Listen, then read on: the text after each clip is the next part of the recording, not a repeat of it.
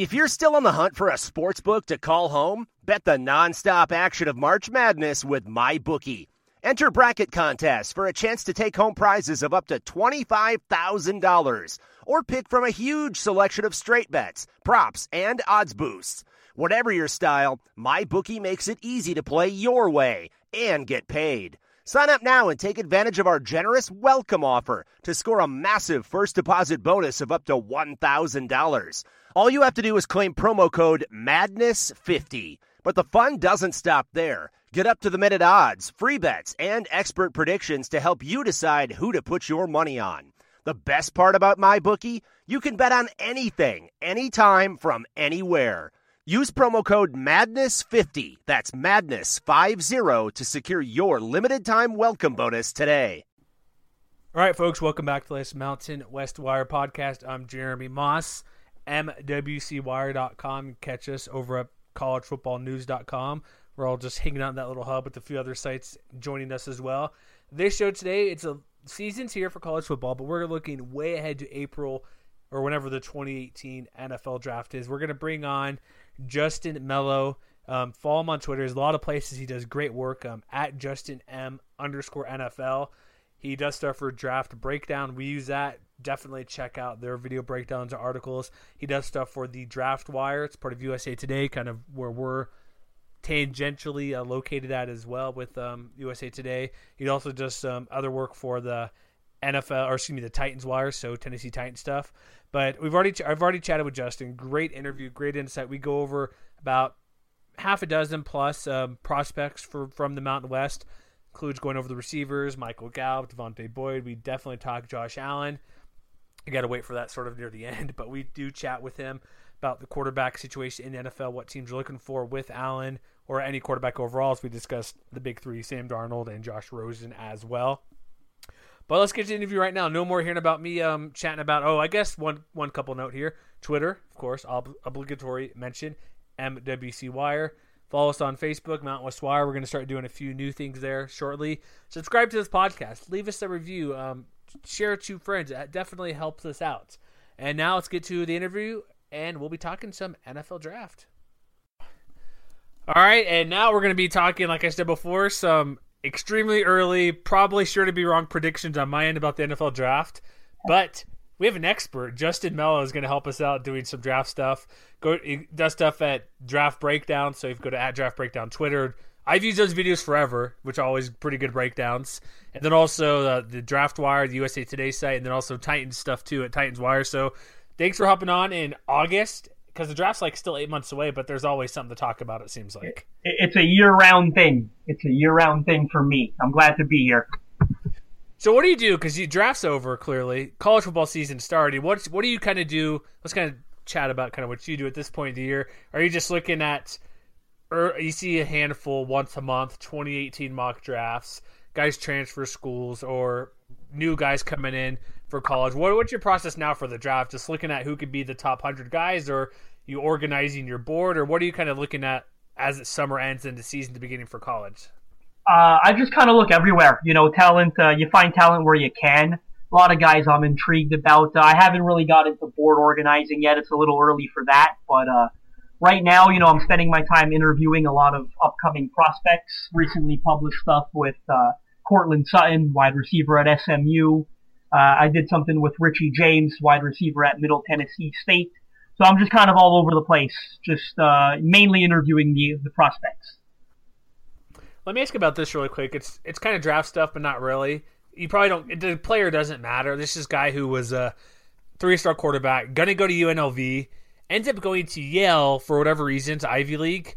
Like if they're in the Ivy, if they're at Columbia, if they're at FCS, do you guys how do you find them? Just because you'll see them because some coach sends you tape or sends you a message or something. Is that kind of how it works for these non bigger programs or even like what we're gonna talk about in the West stuff like Boise State, Colorado State. But if a guy goes to Ivy League, he's still found because if you're good, they're gonna find you some way or another well, the draft breakdown is a phenomenal, phenomenal tool. You know, it's really utilized throughout the uh, entire world of football. I, I, can't take credit for none of that stuff. The, you know, they've got a Brian Perez who, who heads the draft breakdown. They've got a phenomenal group of video editors who just they dig up tape on everybody. It's really incredible. And last year, you know, the 2016 NFL draft, they had the largest video library in their history. So it seems like every year they get bigger and better.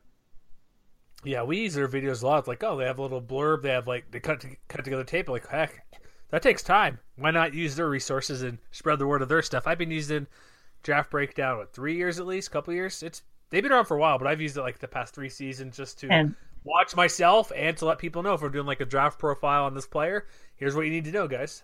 and I can't tell you how many people in the industry use it. And I, I, I don't say that out of any bias. I really mean it. I'm I have conversations almost every single day with NFL agents, guys who represent, you know, 10, 15 NFL players who, who have told me, hey, you know, I don't have time to watch, you know, 60 hours of college football on the weekend.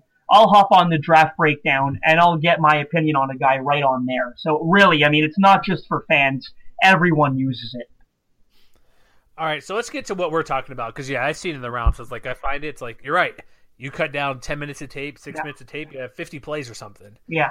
So it's Oh, yeah. it's if you don't use it, recommend I'd recommend go finding it for whatever search a player. Odds are it's there or it's going to be there soon once the season gets going if a player has some good stuff. But our topic, we're going to focus on the Mountain West clearly because that's what we do at the MWC Wire. And we know we're going to get to Josh Allen, but we're going to wait for him to make you guys listen to the other talk because heck, we want, we want people to listen longer than four minutes or something. no doubt.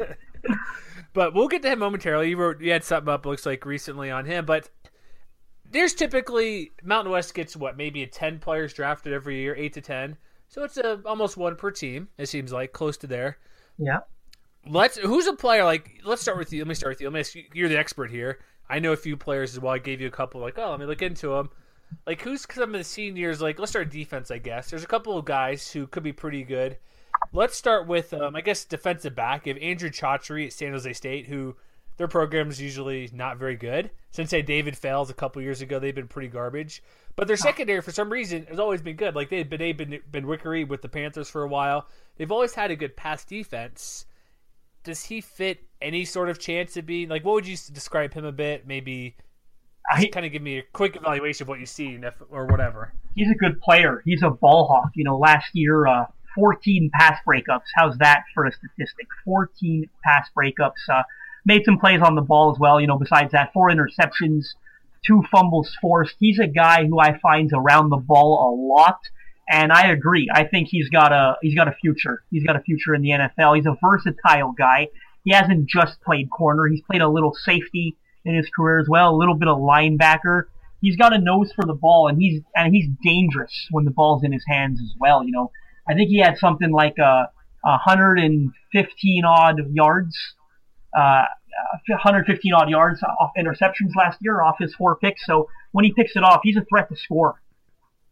So with players like that in the NFL, like guys who have a lot, ton of PBUs, a lot of yards, a lot of interceptions, touchdowns or not off of those, what do they look for for like NFL? If, he, if he's going to be, just say safety or whatever he's going to be, because you said he played multiple spots, you could that gives him a better chance to make a roster. So when you're talking to scouts or they're evalu- when you're evaluating players, what's more important for a defensive back? If he makes pass breakups, if he gets interceptions, a lot of tackles, like which one is there like a key stat that people look for? Like he's going to be drafted here because he has say 20 pass breakups or six interceptions. Well, they're always looking for guys with ball skills. I mean, that's no secret. And, and, and the key for him in, for this coming season is just going to be consistency. You know, it was great that he did the things that he did last year. They were fantastic, but he's got to go out there now and do it again. He's got to be consistent. And he does have some areas of his game that he can improve. You know, one thing that I look for out of him this year is he's got to be more aggressive versus the run. Specifically, when I watched, uh, you know, him against Air Force last year, he just seems too easily taken out of the run game. You know, he, he, he doesn't come aggressively downhill. He's not attacking the run. He's just a little too passive when it comes to that area of his game. So I'd like to see him develop that a little this year. Yeah, San Jose State could use that. Their rush defense the past couple years, Oh yeah. like part of has been just awful. Part of the reason they're, if you look at the raw numbers, like the yards per game, San Jose State's pass defense looks better than what it is, even though it's still pretty good because teams will just run. But if you look dig, dig deeper, like you have with uh, Chachere and then, uh, like I said, Ben Ben Wickery, there's talent back to the past couple of years. The yards per game is misleading, but they get pass breakups, they get picks. But that's an area like San Jose State needs that help. If he could do that, if the new coaching staff say, "Hey, come move up on certain situations," that'll not only help the team, but that could help him maybe. Uh, again, NFL, if you're versatile, if you could take three spots for one roster spot, you're going to be on a team. The more you can do, the better. And just like you said, they've struggled uh, defending the run the last couple of years, and part of that has to do with exactly what you said. They've had some talent back there. The secondary does have some talent, and teams are aware of that. So you're gonna you're you're gonna end up facing some challenges in the run game, and and that's where they've got to get better, and that's where he has to get better. Yeah, we'll see what happens. They get that early game playing Quinton Flowers in week one, so or whatever you want to call it this weekend. Yeah, the right. upcoming game. Right. That'll be interesting. That's a pretty good opponent, even though he runs a lot, but he can chuck it too. So let's move to the other seat. One other senior defensive player. New Mexico's defense. Oh man, they got to get better for, for the season. But they have Garrett Hughes, who's back there, defensive lineman. And he's, well, I believe he's like an all conference player. He's one of our top. I think we did our top fifty countdown. I think we put him in the top twenty. I want to say. Does he have any chance of maybe making some noise, even though because he plays in a bad defense? What is what do you have to do to like? Let me kind of broaden that up again. Sorry, but if he plays for a bad defense, how can he shine to say I'm a good player at the next level? What can he do if his numbers may not be there or his team gives up 50 points a game or whatever? Where there's talent, the NFL will find it. And Garrett Hughes is a talented player. You know, he broke out last year in a major way. 6.5 sacks. And, you know, you mentioned uh, all conference. He's fast. He's explosive. You know, uh, 7.5 tackles for loss. What he has to do this year, and actually it's funny, I, I read something recently. You know, head coach over there, Bob Davie, he's called him out this year in terms of he wants to see him staying in his gap a little bit more this year. He's got to remain consistent. He's a little too quick to abandon his gap. You know, he, he thinks the play's going one way, he gets excited, he abandons, and then it comes right back at him and he's no longer in position. So he's a, you know, he had a good year last year. Again, he's going to have to remain consistent. He's going to have to repeat those numbers that he put together last year. But he's, again, he's another guy that's got to get better against the run. We'll see, because you'd think when they play Air Force every year, that you'd want to play your position football when you're going to get those option teams, and, right? And all the good running backs too. Like last year in, the, in that division, they played against Jeremy McNichols, Brian Hill. They played a lot of good teams. You'd think you'd want to stay where the running game is going to be, but he, we'll see, because he, I think he does have talent. Again, it's just kind of interesting when you see, like, for people who don't follow the draft as closely as you do, or even less than me or more than me, whatever. I followed enough, but it's like, how did this guy who played on a two and ten team get a second round pick? Well, like you said, if they're good, and not that New Mexico's that bad, but their defense has been pretty bad. But Hughes, it's I, if it, New Mexico's to do do anything good this year, they need him to like stay in his lane and stop what's going to happen because they're the unit that needs any player that's good to probably play three times better to offset what their offense could do because their offense, I think, is probably one of the best with whatever offense he runs in that offense. Let me ask you about that. Let me kind of throwing one on you. Hopefully, it's not too out there for you. But New Mexico's offense, you've probably seen a little bit maybe. They run a unique pistol, triple option, veer option offense. For those running backs, like last year, Teriyon Gipson didn't get drafted, but he had, I think, 1,200 plus yards. They have Tyrone Owens this year.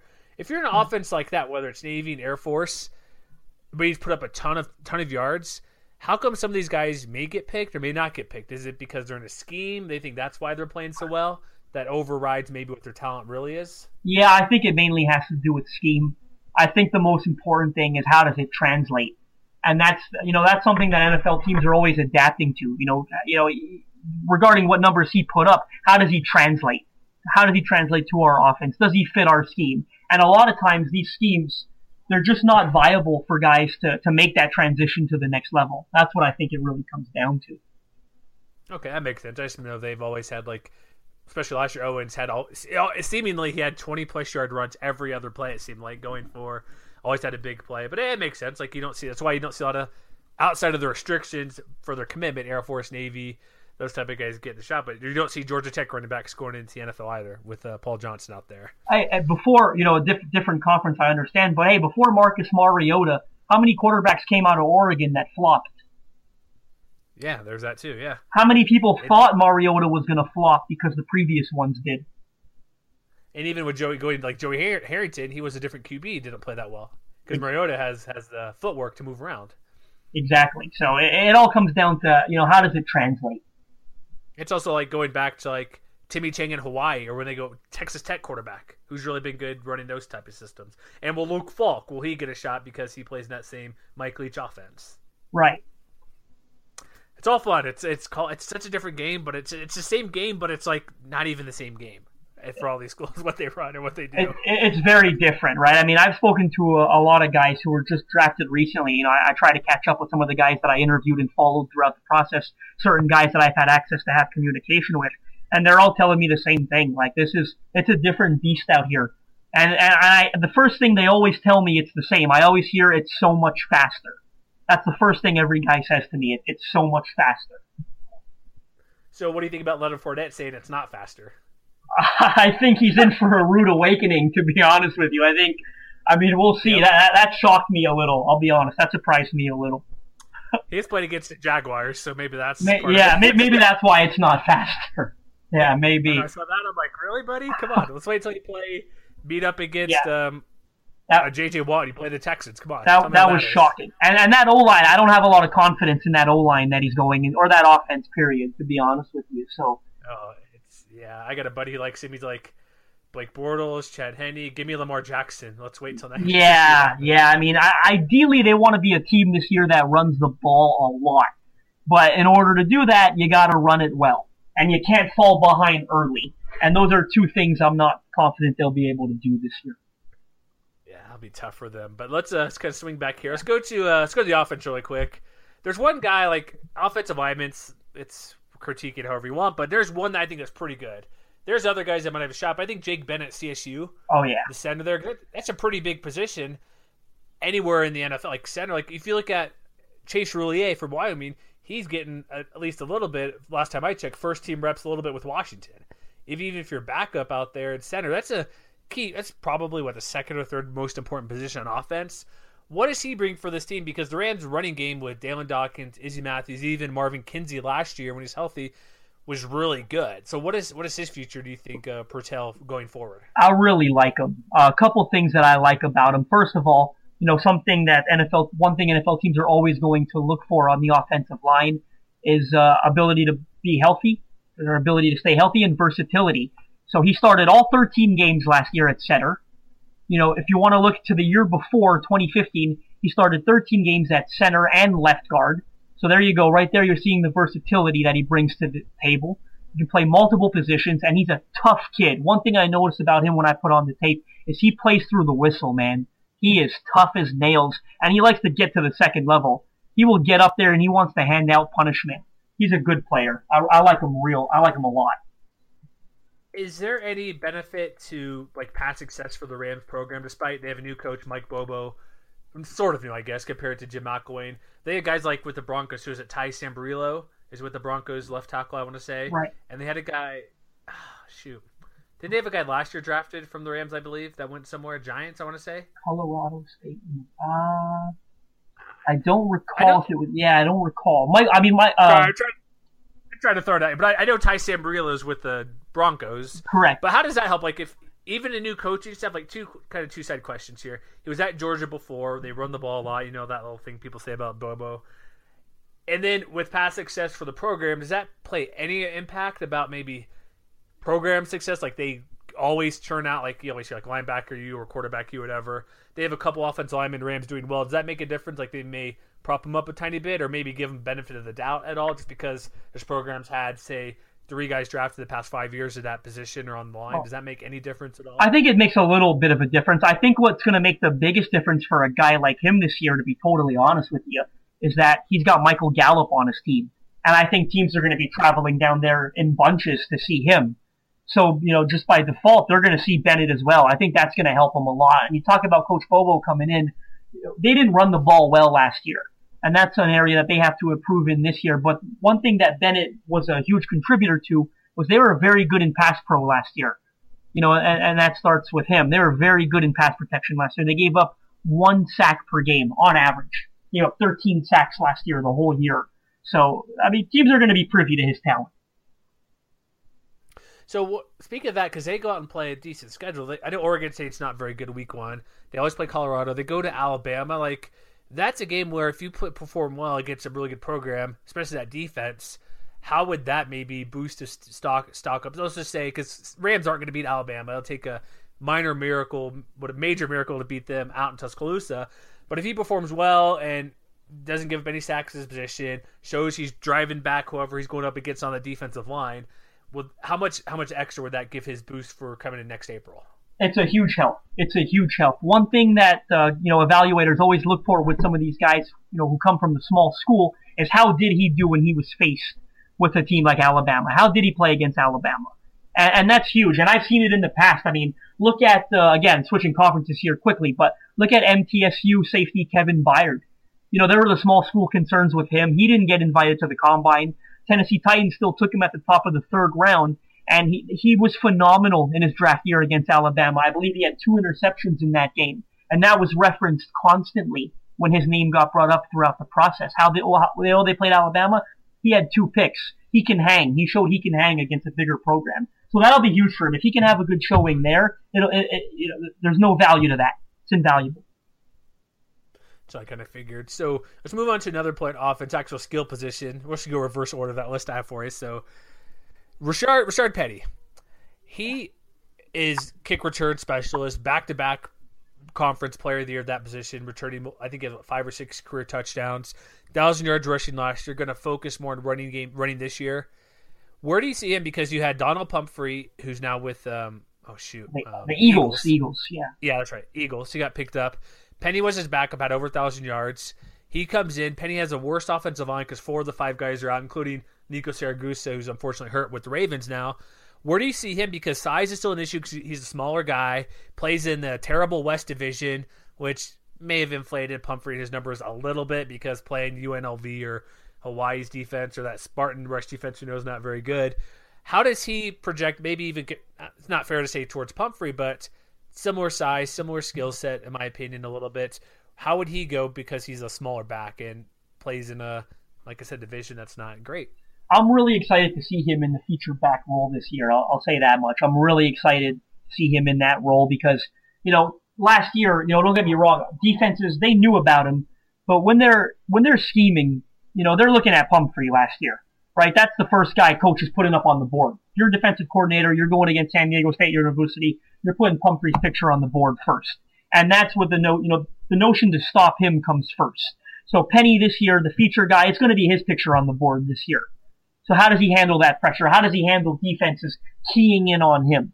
So performance wise for him this year is, it's huge for him, but he's a good player. I really like him. And it also helps uh, because they have a third guy like Juwan Washington he only had 55 touches last year and six touchdowns and eight yards per carry. So it's not like it's going to be all on Penny there because if he needs a breather bag last year, Pumphrey then Penny, this will be Penny then Washington.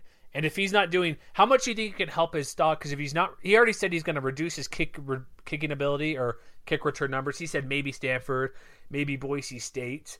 I know the versatility is important, but would it give him more of a? It's like a draft, same thing, but draft boost or make him be more of a oh he's a feature back because a he's getting a ton of carries because Pumphrey had 349 yeah. carries last year, which is absurd.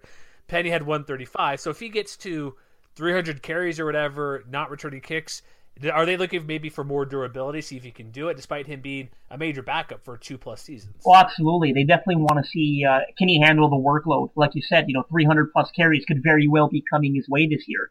Can he stay healthy through that? Can he remain consistent through that? Uh, in terms of the special teams, I mean, I get that. If he's going to be handling 300 plus carries, I get why you may want to reduce the workload on special teams, but he's going to be a guy, as you mentioned, he's undersized. You know, there, there's going to be some knocks on him coming out. So he's going to have to do a lot. And teams are going to want to see special team ability out of him, and that's going to help him get drafted, and that's going to help him make a roster. But I, I totally get why they might scale back that workload. Who would you say is a better running back, Penny or uh, Pumphrey? Uh, oh boy, uh, I think I think Penny fits better to the next level, if that makes any sense. I think he's got a better chance translating. I think Pumphrey was the better college collegiate player, but I think Penny's got a better chance to, to make a roster at the next level and really make an impact. Okay, That's, I want to see what he can do as well because he's had uh, he's done well the past couple Yeah. years, and so they, that for them, my only concern because I know numbers and everything, but with that offensive line being decimated from start like a starting experience, that could be an area where hey, you only put up like only a thousand yards or something, or only eleven hundred yards, but. I hopefully people are looking at like, why don't you have two thousand yards like Pumphrey? It's like, well, I'm a different player. And he's got an intriguing skill set. You know, you put on the tape last year, they motioned him out to receiver quite a bit, and he showed good hands when he was put in that position. So he, he's a versatile guy. As a runner, I find he's he's real light on his feet. He's got quick feet, but he's pa- he's patient as well. He waits for his blocks to develop, and he can navigate through the clutter. So he's got an intriguing, versatile skill set.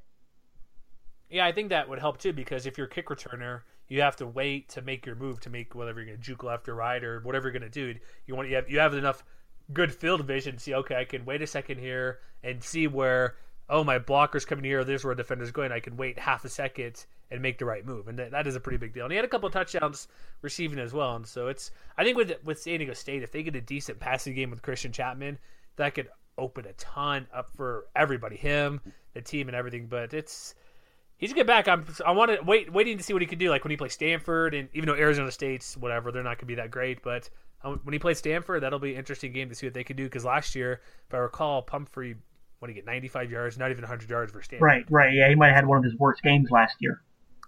Which makes sense. Stanford's really good. So. All right, let's get to the receiving core. We'll promise we'll get to Josh Allen shortly, folks, just because everybody's waiting to hear. Whatever. But receiving group, like last year was the running back year for the conference with, like I mentioned, McNichols, Brian Hill, Pumphrey, um, Jacobi Owens, Air Force, a lot of guys out there running the ball pretty well. Now they got running back. I think they're finally back to the quarterback. Ever since Derek Carr has been gone and David Fales, they finally and Chuckie Keeton, they finally have recovered and have great quarterbacks. They also have great receivers. You have Michael Gallup, Cedric Wilson, Devontae Boyd. Let's start with Devontae Boyd really quick. He missed most of last year with it was a broken arm. I want to say no, no, they had so many injuries at receiver, knee injury. That's what it was, I believe. I, I think Some you're injury right. Yeah, yeah, I think it was a knee. No, I think no, it was an arm. It was an arm. He broke his arm against Wyoming. There are so many injuries. They had to put quarterbacks. Dalton Sneed played Yeah. wide receiver last year for him. For a little bit. He broke his arm So, against let's- Wyoming. Yeah. Okay, I knew there was a broken arm and there's a knee. I think he had a knee tweak during spring or something, or last week in fall and spring. So, what do you what do you say about Devontae Boyd? Like, what can he do because he doesn't have a, enough film? Uh, he has enough film because the sophomore year he played a lot. Last year, not a ton. He has a new quarterback in Armani Rogers, who people are extremely high Yeah. on, who has yet to throw a pass Yeah. yet. And I make I make fun of that every day because let's wait to see if he can make a throw. Yeah, they're really. I like to rub. Well, yeah, so sorry, but uh, what do you see about Boyd? Like, how can he help, be helped with Rogers, who's new quarterback? They have a good running game back. Most of their line is back. What's your overall assessment like on Boyd? What he could do for this Rebel offense, which I think potentially could be pretty good. I mean, uh, for me, what the big thing with him is he's a yards after catch demon. He's so special once he gets the ball in his hands. He's got a real quick feet at the top of his route. I think he does a real good job separating right, you know, in and out of his breaks. And, you know, he, he's a smaller guy, you know, well, 6'1", 175. It's the weight that I'm concerned with. But he still wins those contested balls. He does not get out muscled often there. He, he's a contested catch winner. The thing for him this year is, uh, you know, a couple things is the health, obviously. You want to, you know, he played nine games last year. That, that broken arm limited him to nine. You want to see him play the full year this year. That's going to be the major concern with him. Is I, I, I can already tell NFL evaluators are going to look at him and they're going to say, well, he's thin-limbed. You know, he's got thin limbs. Can he handle a 16 game regular season schedule at the NFL? Is that a thing? Thin limbs? That's a that thing, my friend. I promise you that's a thing. That's the thing. They worry about can he take NFL hits? Can he take NFL hits? Even if you're a guy who hasn't been hurt that often, they will be concerned whether or not you can take NFL hits. I'm telling thin-limbed is words that I've learned. Yeah. I've, I've heard like I, I know it's an issue if you broken collarbone that can happen a lot, but you usually hear the soft tissue always a hamstring every time or a quad that could come back at any moment. But all right, man, that's a new one for me, Thin limbed. But I guess it's it. I hear the bro- collarbone because that's how it is. But uh, okay, Well, you know- sure, you're the expert. I'll, I'll trust you. you, you know what though? Uh, you know, one thing I do want to say about him is, you know, uh, people are concerned about the injury. Is so he broke his arm in that game against Wyoming. That game went to three overtimes, and he finished that game. He played through that game with a broken arm. So no one's going to question the kid's toughness. That's for sure.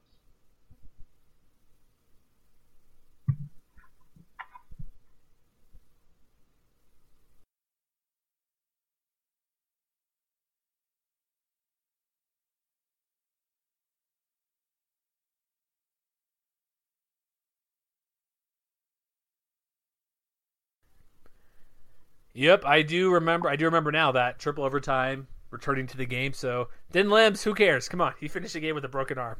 Give it he's to a, him. He's a tough guy, you know. And, and last year, you know, that must have been tough for him going through that injury because that was, you know, it ended up it was his lowest yard total so far in his career, 746 yards last year, limited to nine games. So he's got to come back this year. He's got to show the ability that he can stay healthy. He's got to remain consistent. And I'd like to see him put on a little bit of weight, but without losing his speed. That's another thing that'll be big for him. All right, we've got two more receivers here we'll talk about really quick. Cedric Wilson at Boise State. He's a JUCO guy. Came in last year, did pretty good. Thomas Sperbeck is gone. They lose a lot of production, especially McNichols, even him in the passing game. What do you see from Wilson in his second year at, at the FBS program? Boise keeps the same OC finally, which will help him and even Brett Rypien as well. What do you see for Wilson maybe as he's now going to take over that number one position? I don't know how much time you got because you said only a little bit, but I really love this kid. I love Cedric Wilson, so it's going to be hard for me to just talk a little about him. He's he was great last year, and I, I really think he's potentially the most underrated receiver in college ball right now. I mean, you look at the numbers last year, over 1,100 receiving yards, 11 touchdowns, and as you said, that was as the number two to So Sperbeck's gone. He's the guy now, and I expect him to have another massive year. He plays real big. I really love the way he attacks the ball in the air. That's the first thing that jumps out at me about him. But and he's a good route runner. He gets open. He's got moves after the catch too. He's tough to bring down. He's a contested catch winner. He, uh, he's got a special, special skill set, and it's a versatile skill set. You have to look no further than his game against New Mexico last year, where he put up three touchdowns. Okay, first, you know, two of them, I think it was his first and third touchdown, were end zone fades. One on one down there in the red zone. He's tough to cover. You can't cover him with one guy. He's going to win that contested ball in the air. His second touchdown, you know, he was killing them all game underneath, right? They're giving him space. They're afraid of him. You know, they, they back up off him and he's tearing them apart underneath. Okay, you know, what does that do to a defensive back? Okay, I'm tired of letting this guy catch the ball. Defensive back comes up, wants to play him closer, wants to play press. He fights right through it. He gets, uh, what was that? I think it was a 60 something yard touchdown, the second one of the game, just on a simple go route. How do you defend the kid? I don't know. I'm not sure. yeah, look at Air Force 4 for 193. Jeez. He's special, man. He, he's quick off the snap, too. Quick, quick off the snap. So where would you put him between? Because our last guy we were talking about Michael Gallup at CSU. Where would you? How would you compare those two guys? Gallup's another guy I like a lot. It's uh, it's tough to compare the two right now. In terms of Gallup, I want to see him. Uh, I want to see him be consistent this year. You know, he had a huge year last year as well. Something like seventy. I think he caught seventy-six cat balls, over twelve hundred yards, fourteen touchdowns. Guy transfers over from Butler Community College in Kansas. He's a big-time player. He's another one just like Wilson, and he's special with the ball in his hands. He's a big yard after catch guy. And Coach Bobo, they use him a lot in the screen game. I actually read a statistic on him. He gained 225 yards alone off the screen last year. 225 yards on the screen game last year. So he's a he's a really really good player. He's a good route runner. He runs the full route tree, uh, and he's another guy just like Wilson who's really good at the top of his routes. You think you've got him covered. You think you've got him blanketed, and then he just creates a sliver of space. It's all he needs to get open do you think with Gallup, like he's had some like third or fourth team All American consideration? Do you think that's warranted for his abilities? I, I think he's even. I think he's great. I think he's better than that. And uh, for him this year, again, I want to see him remain consistent. Another thing I, I didn't mention that I want to see out of him, you know, how receivers get with run blocking, but he's got to get better in that area. He's way too passive when it comes to when it comes to blocking. So I'd like to see him improve that there he's going to have to do it. He's got to do it to play at the next level. Yeah, you got to do it all. You can't just be one one item, one trick pony guy to go deep. Or he's already versatile, but look at like I think the Patriots do a pretty good job. They receivers block well and they do the running game. Other teams do, so you got to do it all. All right, you ready to get to the main event? I guess it is. I'm ready. People love them some Josh Allen. With reason. Let me ask. Let's go back to last year. Were you? Um, because we know Matt Miller was a guy who kind of, oh, he's going to be a number one pick. Did you buy that at all last year? Had he come out, he would have been that highly picked. Oh boy, uh, last year I don't know about that. I don't know if he would have been number one last year, but I'll tell you what, I think if he plays this year like he played last year, I think he can be number one. I do, I really do. So you wrote some something good breakdown over at draftbreakdown.com recently. Like just the other or the 21st. What is that? Yesterday? Uh, today, today, yeah. Today, I oh, published it. I published that earlier this morning. Uh, I wrote it about uh, I've been you know fine tuning that over the last month, but yeah, I published that this morning. So what's your impression going into this year? Because for me, here, let me. I guess I'll give my impression of what I saw from him compared to maybe what others. Because I hear that I'm like, okay, he has the size, check, a really good arm. But when I go back and look at, maybe I'm focusing too, looking too closely to negative stuff at him. He only completed 55% of his passes, which is not very good. Real is not good if you're going to be a top quarterback, in my opinion. And I go back to he does too much. Like Craig Bohl mentioned, I think with CBS Sport, I forget who it was, Dennis Dodd or whomever, saying he's like Brett Favre. I'm like, that makes a lot of sense to me because if you go back and watch the Nebraska game last year, they were within that game. I think it was a 10 to 14 point game going into fourth quarter. He collapsed. He some Yeah. not nothing not all, everything was his issue, but there's like a, a pick six. He had four turnovers, fumbled himself. He tried to be the hero at Eastern Michigan, doing a flip at the goal line, can't get in. He when you look at the bowl game versus BYU, that final drive, he tries to thread the needle despite having a tight end wide open down the sideline to continue the drive. Uh, Mountain West title game, he tries to run on third and long, fumbles at fumbles the ball right at the one yard line, short of getting the first down. To me, he takes too many risks, and they haven't been paying off for the most part. Like he has great plays, he'll thread the needle. Get he got C.J. Johnson in that title game down the sideline to come back for San Diego State, but from what I see, maybe I'm maybe I am looking at the negatives. I think he tries to risk it too much, and they're not paying off more often than not. and that's something that he has to learn this year, and that's why I'm glad he he went back and he returned this year. Uh, he's got to make better decisions. Absolutely, you're right. I like him a lot, but the first you know negative that I that I see in him is exactly what you said: 55% completion percentage, 56, whatever it was. But that, that's not ideal. You know, typically I want to see my college quarterbacks over 60%. I mean, when you look at guys who've been drafted in the first round who were under 60%, the list is pretty alarming. Jake Locker, uh, Blaine Gabbert, uh, Christian Ponder, you know, three recent guys, all kinds of guys who who struggled at the next level, and you can all and you can look to that completion percentage with all of them.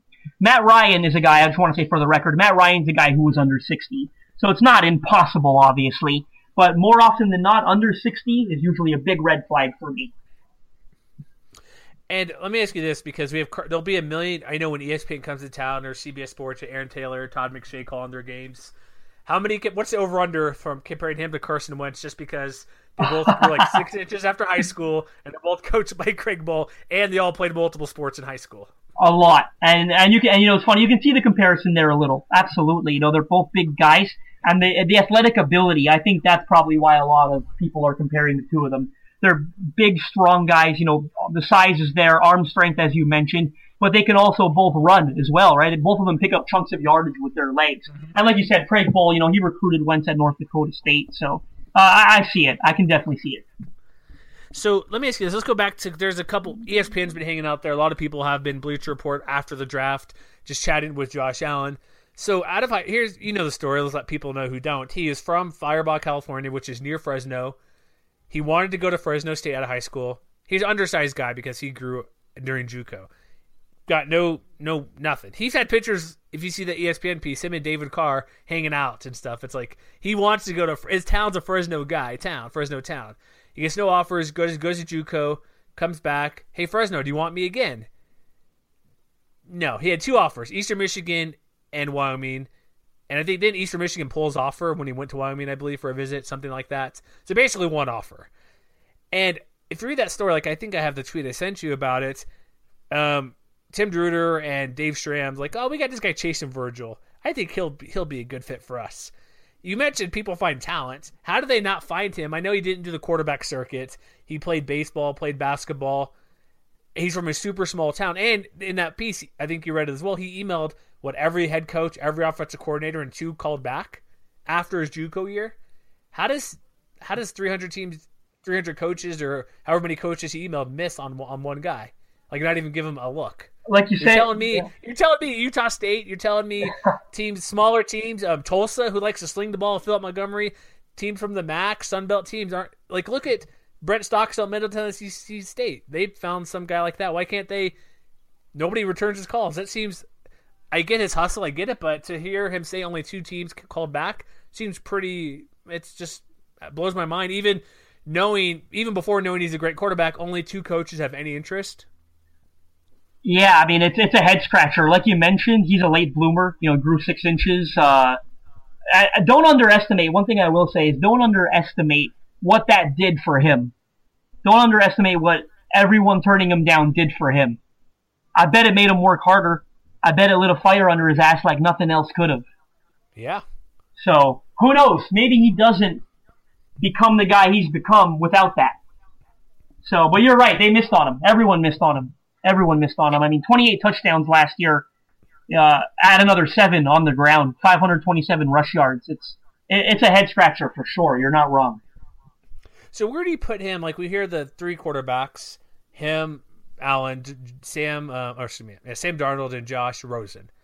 How would you put those guys before their season begins? What would you go? Who cares about team need, NFL, or anything? Right now, where would you rank those three guys? I've got Allen one, Darnold three, uh, sorry two, and Rosen three. I like Allen. He's my number one right now. I think I think if he puts up a year this year similar to last year, maybe hopefully limit the interceptions a little bit. He threw 15 last year. You know, let's get that down to 10. Let's get that completion percentage over 60%. If he can do those two things and he decides to declare, he's my number one guy. Pretty high praise. So number one overall or just number one quarterback? Number one overall. Number one overall. Overall. Yeah, because I was looking through like a few rankings. Sorry, I well, know they let, let me let me clarify.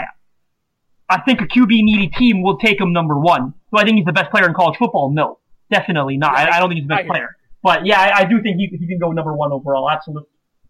Gotcha. Yeah, because teams will trade up. Look what teams will trade for quarterback. It doesn't matter if you're the best player It doesn't matter. or whatever. QB is important. Look what the uh, Mitch Trubisky thing, which is a head scratcher. They move up one spot to get a guy that could have got it three, but whatever. I, I, Bears do their thing. if, if, if, I like Mitch though. I'll be honest. I like Mitch. So if we're gonna get into that, you're you're, you're gonna get an argument out of me. I like Mitchell. He was my number one QB last year. I had him number one. Okay. well, that's good. I just had the trading up for one spot where I mean I'm not a draft guy or no teams, but it seemed like he would could have been there at three. That's all. I, I think the fear there was that San Fran would have traded the pick to someone else. Someone else would have jumped in front of the Bears at two to take him. So I mean, credit John Lynch. They they leveraged the Bears into a hell of a deal. Oh yeah, they got a good deal. And then look at same thing with the Chiefs. They don't really need a quarterback. Alex Smith is okay, but they traded it for Mahomes. My Texans got Deshaun Watson. Even though if you look at the extreme deal they went to get him for first round picks, uh, paying Brock Osweiler, Yeah. hoping he's the guy. But teams, that's a pretty. If you look at how deep that went, if you go back a couple years, pretty pricey to get Deshaun Watson for what they paid for him. But if teams need him, we'll see what happens. Look what the Rams paid for Goff. Yeah, Six, six picks. They gave up six picks. Two firsts, Ugh. two seconds, two thirds. RG three man was it three first rounders or something? And they haven't, teams haven't learned their lesson yet. So, it, you know, it, you pay the price to go up there and get your guy. And, you know, it, and that might not happen this year. If, you know, a lot of people think the Jets might be the worst team in the league this year. I agree with that. If they get number one, I mean, to me, it's a no-brainer. They got to go QB. And I think Josh Allen is, is a very good fit there. So I was looking before we kind of switched off. To, well, not topic, but kind of changed up a bit. I've seen rankings like you say. I, I get your point where he, he'd be a number one pick. He's not the best player. I don't think anybody's saying he's the best player. But I saw somewhere like he, uh, Josh Allen, 42, 42nd rated player overall. That seems like Yeah. if the worst I the worst I've seen on him being like mock drafts is like maybe it's a pro football focus, focus one like maybe 12 or 13. But I've never seen him being like below a top 25 player overall. Like I saw him at CBS like 44, 42. I'm like that just I don't I don't get where that is because even if you don't like him at all, you would assume he'd still be a top 30 player. Yeah, that's a little surprising to me, to be honest with you. Even like you said, even if you don't like him, he's got to be top thirty. I imagine he'll land in my, you know, it's obviously way too early, but I imagine he'll be somewhere in the ten to twenty-five range for me. I, didn't- unless he totally unravels this year, obviously, but he's probably going to land somewhere between ten and twenty-five. All right, one last thing here before we wrap it up about sticking with quarterbacks. We'll well, have another time to talk about juniors and stuff because we don't want this extremely long today. But so quarterbacks overall, like you'll see Lamar Jackson. I like Brent Stockstill, Middle Tennessee State. Who are some other quarterbacks? Because last year, like really quick, like we had a super early top twenty-five. I got jokes and laughed at for putting Middle Tennessee State twenty-five. You see their wide receiver uh, quarterback combo? It's pretty good, folks. Phenomenal. People should pay. People should pay attention. I don't care if they're in Conference USA. But like, who are some other quarterbacks? Like, I, I'm pretty sure you saw the piece. Who was it? Um, at Yahoo now is it Pete Thamel at Yahoo? Is he over there now? I believe so. Who said who said this could be the greatest quarterback class ever. It's like he's also the same guy. Didn't he say Lamar Jackson was a wide receiver as well? Yeah, I mean, uh, let's pump on, the brakes a like, little. Yeah, Yeah, like come on. yeah, I'm It's- pumping the brakes on that. I don't know about that. It, it's far too early for that. I, I'm not sold on any of them yet. You know, we got to see more out of all of them. Allen is my favorite. I like Darnold a lot as well. But after those two, I, I don't know. I, I, I, I like Lamar Jackson as well. I should put him in there. I, Lamar's fantastic. I think he's not getting a fair deal right now. I think he can absolutely play quarterback at the next level. So I like the three of them a lot. Rosen, I'm not sure on yet. I got to see more. Mayfield, uh, Falk, uh, I don't see it right now. Yeah, because looking at uh, like Darnold, like my concern with him is that kind of Allen. My my thing with Mitch Trubisky, or people said amount of starts is not a ton of starts, which matters a bit. And then Rosen, he had injuries last year. Team wasn't very good, but we'll see how it goes. It's super early, but quarterback people trade up for anything. And but the best class ever, I'm like, come on, 83 is pretty good. Yeah, that's and it's yeah. and we already know it's like there's not like people say, oh, there's going to be some guy coming out of nowhere. That's already there. Josh Allen's already out of nowhere last year and didn't declare. Yeah, So like exactly. it could be a you're, it could be a good class. It could be a fairly decent class, but you can color me shocked if it ends up the best class of all time. No kidding. It's like, come on, this uh, whatever. It, you get clicks if you want to do that, and we talked about it. So One one thing I'll say, uh, you know, I know you, we got to wrap up here. One thing I'll say about Allen, I think is going to work wonders for him next year when when everyone's evaluating him, is uh, the pro style offense. Don't underestimate Oh, uh, yes. the the value that teams put on that in their pre-draft evaluation. I mean, look back to Winston Mariota. The numbers weren't even you couldn't even compare the numbers. Mariota blew him out of the water statistically, and he actually blew him in the water when they played against each other. And I liked Winston, don't get me wrong, I'm not saying anything negative about him. But what set them aside for evaluators? It was that Winston was coming out of that pro style offense. They felt he was already leading an NFL offense. And it's very similar for Allen with what Craig Bohl, Coach Bohl runs down there. So that's going to work wonders for him. And you can see it. He's expected to make all the throws. You know, he may, he he's expected to make reads. He scans the field. They ask him to do things that a pro quarterback does. So I think that's going to play huge into his favor next year, and that's a big part of the reason I have him number one right now. Yeah, I'm glad you brought it up. I remember I used to work for a BYU show, and we talked about Tanner Mangum. It's like how will this new offense with Ty Detmer be going away from what Bronco Mendenhall and go fast, go hard garbage they ran there forever, but a pro style set like. Those guys will get to maybe that's why Lamar Jackson a little bit lower for some people, or like there's questions with Marcus Mariota at Oregon, what he did. But if you're in that pro style set, like USC does it, UCLA mostly does it, Wyoming teams like that, if you're already going two, three wide under center half the time, you're good to go. I think that gives you some sort of boost. But It, it works, right? it makes a huge difference to them, and, and don't underestimate the value of, you know, if I'm drafting a quarterback at the top, obviously, you know, we didn't have a good year last year. My job's probably already a little bit on the line, is it not? So if I'm bringing in a guy now who I think's going to take three or four years before he's ready to contribute, I'm not even going to be around anymore if it takes that long. Exactly, you want like Jared Goff, man. I know you don't need to play all right away, but going to Cal, it's the Rams. I know Rams were good, but still, you gotta you gotta show them something. You don't want Kelly Smith back there again, right? Look at that. I mean, Jeff Fisher plays a huge role in, in trading six picks to move up to get him. Coached them for how many games in the end? What was it? Six games? If that, he didn't even If- play till late in the year. Yeah, if that, right? I don't remember what week it was now, but you're right. Four, four to six games he ends up starting. So Fisher's influential in making that decision to trade up for him. He's already out of the picture. Same thing happened in Tennessee, actually. Right? Ken Whisenhunt, you know, they, you know, they didn't trade up for Mariota, but they draft Mariota. Ken Whisenhunt coached them, I think it was for six or seven games. He got the axe mid-season after a loss to the Texans. Same thing. Do your homework, folks. Right? That's the thing. Do your homework. If you want these quarterbacks, don't reach too much. All right, Justin, this is great stuff, man. Thank you for hopping on, chatting all these Mountain West players, going through quarterback stuff. Check his stuff out, Justin Melo at Justin M underscore NFL. Let's see. What? Let me get this right. Draft breakdown, uh, the draft wire at USA Today, uh, Titans wire. Anything else I'm missing there? Is that good? That's all for now. Uh, I'm keeping it to those three for now. For now. Between those three, it's a full plate. But uh, yeah, you can catch me on all three. Exactly. Thanks a ton, Justin. We'll chat with you soon. Sounds good. Thanks for having me, Jeremy. All right, let's think one more time. Justin Melo, check him out. Draft Breakdown. Uh, check him out. The NFL Draft Wire, Titans Wire does a ton of stuff at Justin M underscore NFL Twitter, and he has Josh Allen number one overall top pick. And again, he clarified not the best player, which I understood, and hopefully most people do as well. But NFL's a quarterback needy league. Teams will trade up. They may reach for a quarterback, rightfully or so. But as for top quarterbacks, he has Allen number one without his with his faults, of course. Better completion percentage. Don't force too much. He can make all the throws. So I hope everybody enjoyed that show, hearing about offensive linemen and defensive players. Heck, we had some New Mexico love in there too, talking Garrett Hughes and some other players like uh, also CSU offensive lineman Jake Bennett there. Great center, talking Rashaad Penny. Got through most of the teams that have a prospect.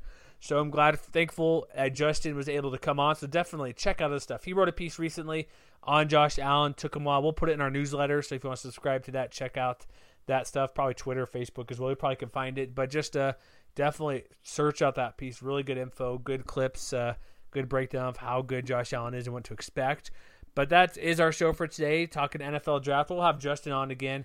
Probably not until draft season. So February, March, April, around those times. Once he gets to get his eye on all these other prospects, and he interviews a lot of them as well. So we appreciate for Justin hopping on. And so definitely um, check out his stuff. Subscribe here to our feed here. We're on Blog Talk Radio. We're on TuneIn. We're on Stitcher, iTunes. Leave a review. I don't want to beg, but come on, leave a review.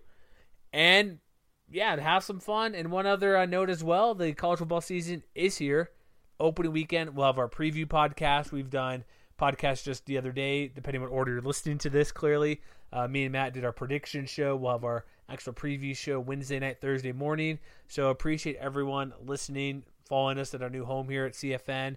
And as always, we end the same way. We're biased against your team.